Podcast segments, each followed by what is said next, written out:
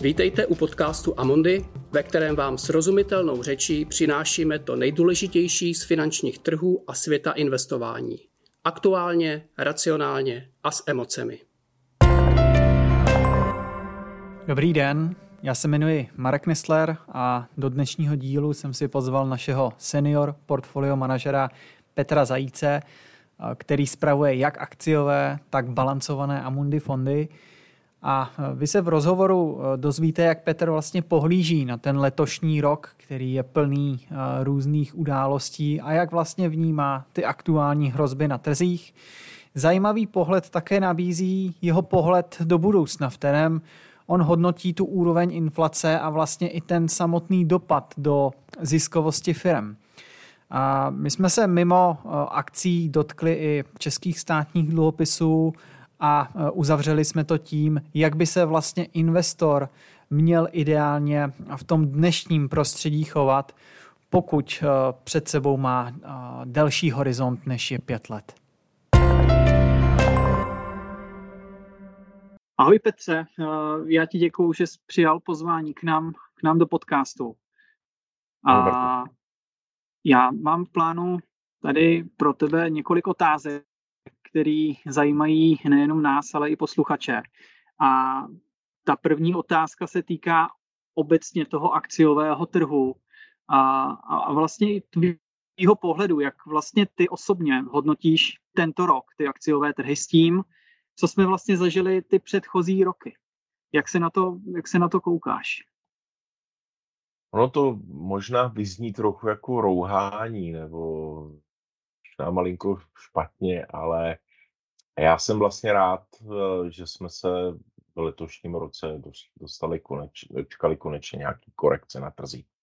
To, co jsme tady viděli v posledních ne dvou letech, ale v podstatě 11, 12 letech bylo s nějaký výjimkou jednoho čtvrtletí na konci roku 2018 vlastně nepřetržitý růst. A trhy se dostaly svým oceněním někam na úrovně, kde z mého pohledu už nebyly atraktivní. Eh, takže touhletou optikou nějaká korekce na těch trzích je dobře.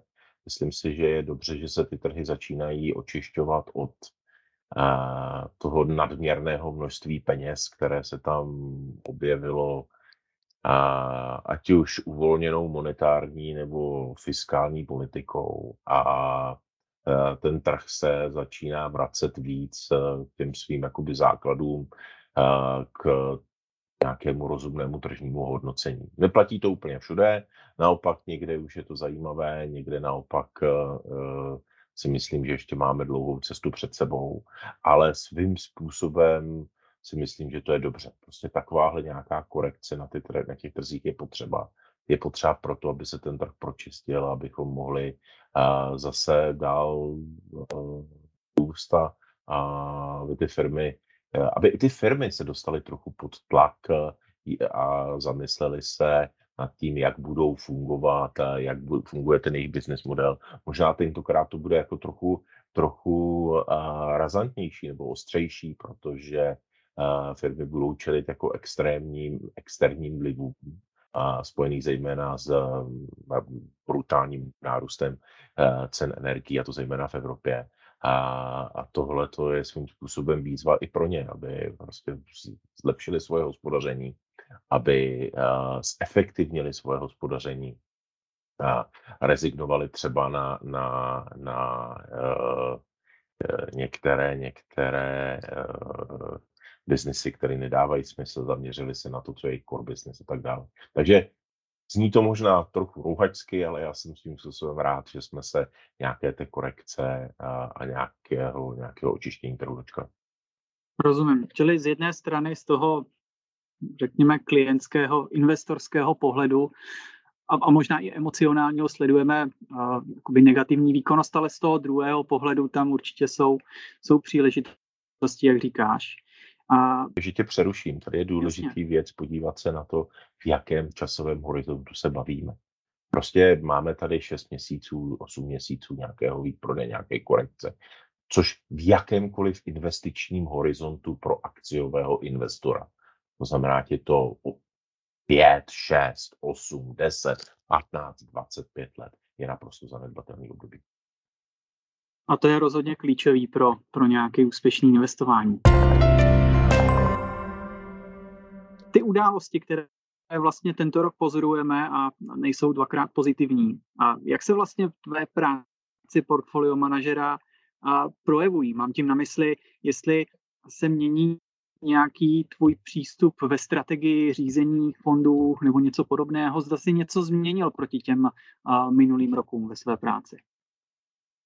Já jsem začal, nebo my jsme začali ta portfolia měnit a přizpůsobovat uh, nějakým novým podmínkám už uh, někde v, ve třetím čtvrtletí roku 2021, kdy jsme začali uh, z té růstové strategie nebo z preference nějaké růstové strategie. A se, jsme začali být trochu opatrnější a začali jsme za A navyšovat podíl hotovosti a začali jsme uh, ty investice při, spíš přesměrovávat do nějakých hodnotových titulů, do firm, které mají silné cash flow, nejsou, národ, nejsou uh, tak závislé na tom, jak si vyvíjí úrokové sazby, mají solidní business model, mají produkt, který je svým způsobem unikátní, že uh, není jednoduché ho nahradit, tím pádem si jsou schopni udržet něco, čemu se říká pricing power, to znamená, jsou schopni přenést případné zvýšené uh, náklady na zákazníka a tak dále. Takže co se týče práce portfolio manažera se nemění vůbec nic, to je pořád stejně, pořád portfolio manažer musí sledovat jak makro, tak mikroekonomické trendy, uh, trendy na úrovni firm, hospodaření firm, ale změnilo se to uh, jakoby nastavení portfolia ve smyslu, co byly naše preferovaná aktiva nebo respektive investiční strategie. Mm-hmm. Jedna z nejčastějších otázek, kterou slýchám, jak na konferencích, tak různých prezentacích. Myslíš si, že na konci roku můžeme očekávat, nebo se můžeme vlastně dočkat takzvané černé nuly na těch globálních eh, akcích? Tak eh, já už jsem na tom trhu tak dlouho, že vím, že už se můžeme dočkat úplně čehokoliv. A upřímně eh, si to ale nemyslím a upřímně nebylo by to dobře. A to uh, oživení by podobně jako v roce 2020 v souvislosti s covidem bylo podle mě přehnaně rychlé a nereflektovalo by rizika, která tady máme. A my vidíme, nebo viděli jsme, vidíme a někde od poloviny června poměrně slušné oživení na akciových trzích. A ty trhy často odmazaly až polovinu těch ztrát, které měly. Index S&P 500 byl minus 21%, dneska je minus 11,5%. A hodně podobná situace v případě indexu Nasdaq, takže odmazali polovinu těch ztrát. A ten růst těch trhů, nebo to oživení trhů, bylo způsobené tím, že řada investorů začali, začala pracovat se scénářem, tak už jsme dosáhli vrcholu a inflace. A e, inflace dosáhla vrcholu, teď už e, dál e, neporoste, nebo ty inflační tlaky už nebudou tak silné, což povede k tomu, že centrální banky i s ohledem na to, jak vypadá ekonomika, budou ty úrokové sazby zvyšovat méně, respektive můžeme se rychleji dočkat nějakého naopak poklesu úrokových sazeb. Včerejší čísla, která vyšla ve Spojených státech ohledně inflace, která byla už nižší než čísla z předchozího měsíce a i nižší než očekávání.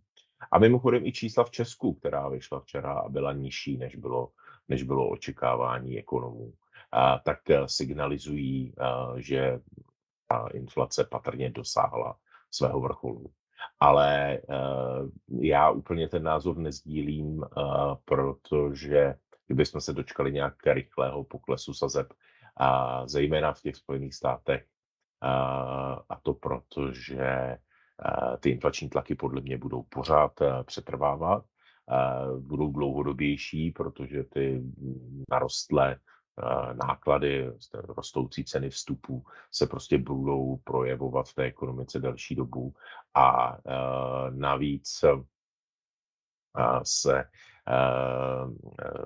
trochu um, obávám toho, že trhy moc nepracují s tím, co nás může čekat v oblasti ekonomického vývoje. Pořád trhy dneska pracují s nějakým očekávaným 10-12% růstem ziskovosti v letošním roce. Earnings per share by měl růst podle toho, jak trh oceňuje v příštích 12 měsících o nějakých, o nějakých 11-12%. To mně přijde trochu uh, hodně ambiciozní cíl, já se obávám, že to ekonomické zpomalení, do kterého se blížíme, a bude, bude podstatně hlubší než, uh, scéna, než ukazují třeba scénáře, se kterými uh, někteří investoři pracují. Myslím, obávám se, že zejména tady v Česku se můžeme dočkat opravdu těžkého, uh, těžkého podzimu, těžké zimy. A ty náklady na ceny energií budou opravdu brutální a uh, ještě v kombinaci s tím, že máme před sebou prezidentské volby, kde je jedním z největších, největších nebo nejžavějších kandidátů jsou populista a odborář, tak se trochu bojím, že můžeme mít opravdu hodně politicky a ekonomicky horkou zimu. Já jenom doplním, ty jsi mluvil o datech k 10. srpnu. A vlastně zmínil si Českou, Českou republiku, tak nedá se mě to se tě nezeptat. Ty jsi portfolio manažerem hlavně akciových fondů, ale co vlastně říkáš na české státní dluhopisy v, té, v tom dnešním prostředí? Já spravuju nejenom akciové fondy, ale i balancované fondy. To znamená, ty multi-asset strategie mě zajímají také. A Touhletou optikou pro mě české státní dluhopisy jsou v horizontu 12-18 měsíců jednou z nejatraktivnějších eh, tří aktiv. Ještě před měsícem bych ti řekl nejatraktivnější třídou aktiv. A ono za ten poslední měsíc eh, někde od poloviny, od poloviny června a dluhopisový index eh, vzrostl skoro o 10%. Takže jsem trochu opatrnější, ale pořád podle mě české státní dluhopisy nabízejí slušný výnos, prostě průměrný výnos dneska se pohybuje někde kolem 5%.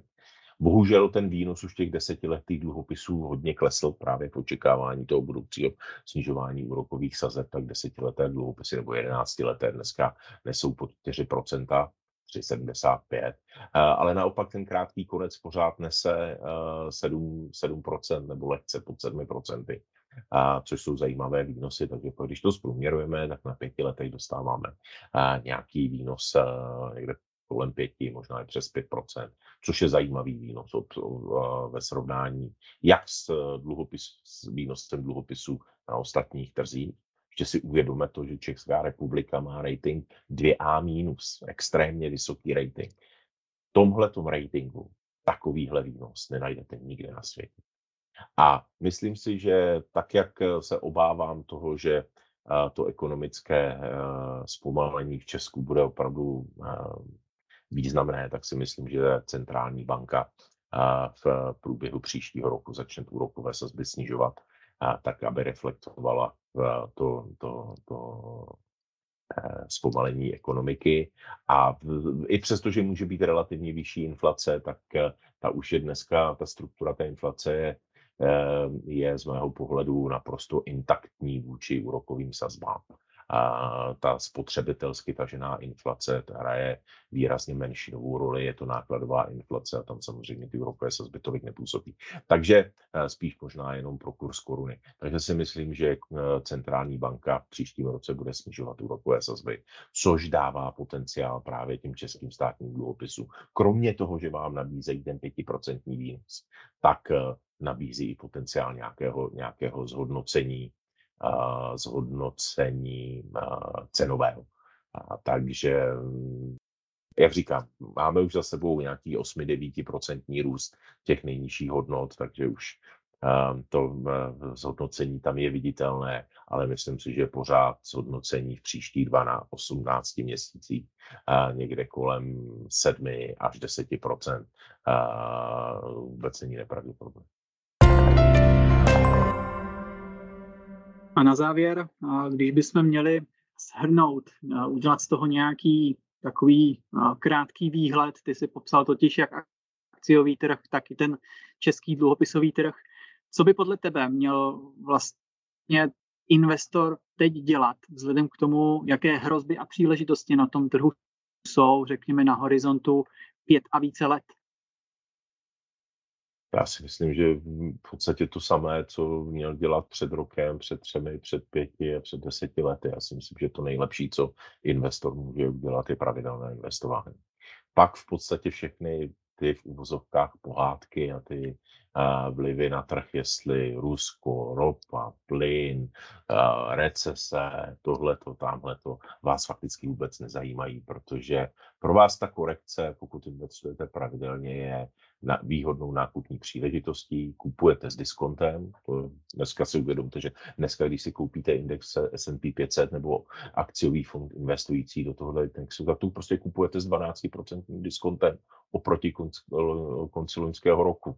Takže eh, z toho dlouhodobého pohledu je to samozřejmě eh, dobrá nákupní příležitost. Takže prostě pro toho investora, který je zodpovědný a investuje pravidelně, tam se nemění vůbec nic. Samozřejmě pro nějakého aktivního investora, který si hraje s trhem nebo je na tom trhu, snaží se být na tom trhu, snaží se být aktivní, tak eh, to z mého pohledu znamená zase využít třeba i toho posledního měsíce, kdy nám outperformovaly, měly lepší výkonnost ty firmy růstové a, a třeba část těch svých pozic přesunout naopak do té hodnotové strategie, která pořád zůstává z mého pohledu a, jako ten vítěz pro těch příštích třeba 12-18 měsíců. Petře, já ti ještě jednou děkuji za přijetí uh, pozvání a za upřímné odpovědi a uh, měj se zatím hezky. Není zač, bylo mi potěšení. Hezký den. Tak to je pro dnešek vše. Příště se můžete těšit na vodík, pro který jsme vytvořili speciální fond CPR Hydrogen. Řekneme si o jeho výhodách i nevýhodách. A já vám zatím děkuju za, za poslech a mějte hezký den.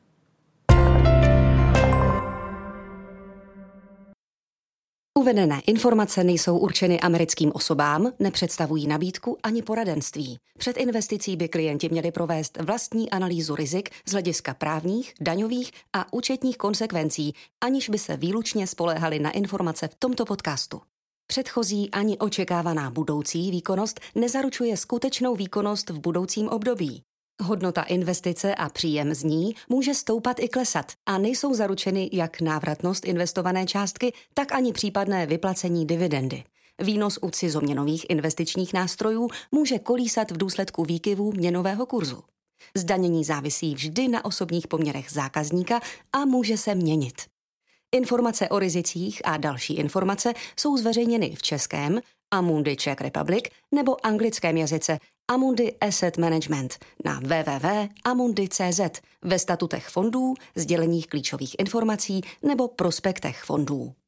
Žádná ze společností ze skupiny Amundi nepřijímá žádnou přímou ani nepřímou odpovědnost, která by mohla vzniknout v důsledku použití informací uvedených v tomto materiálu.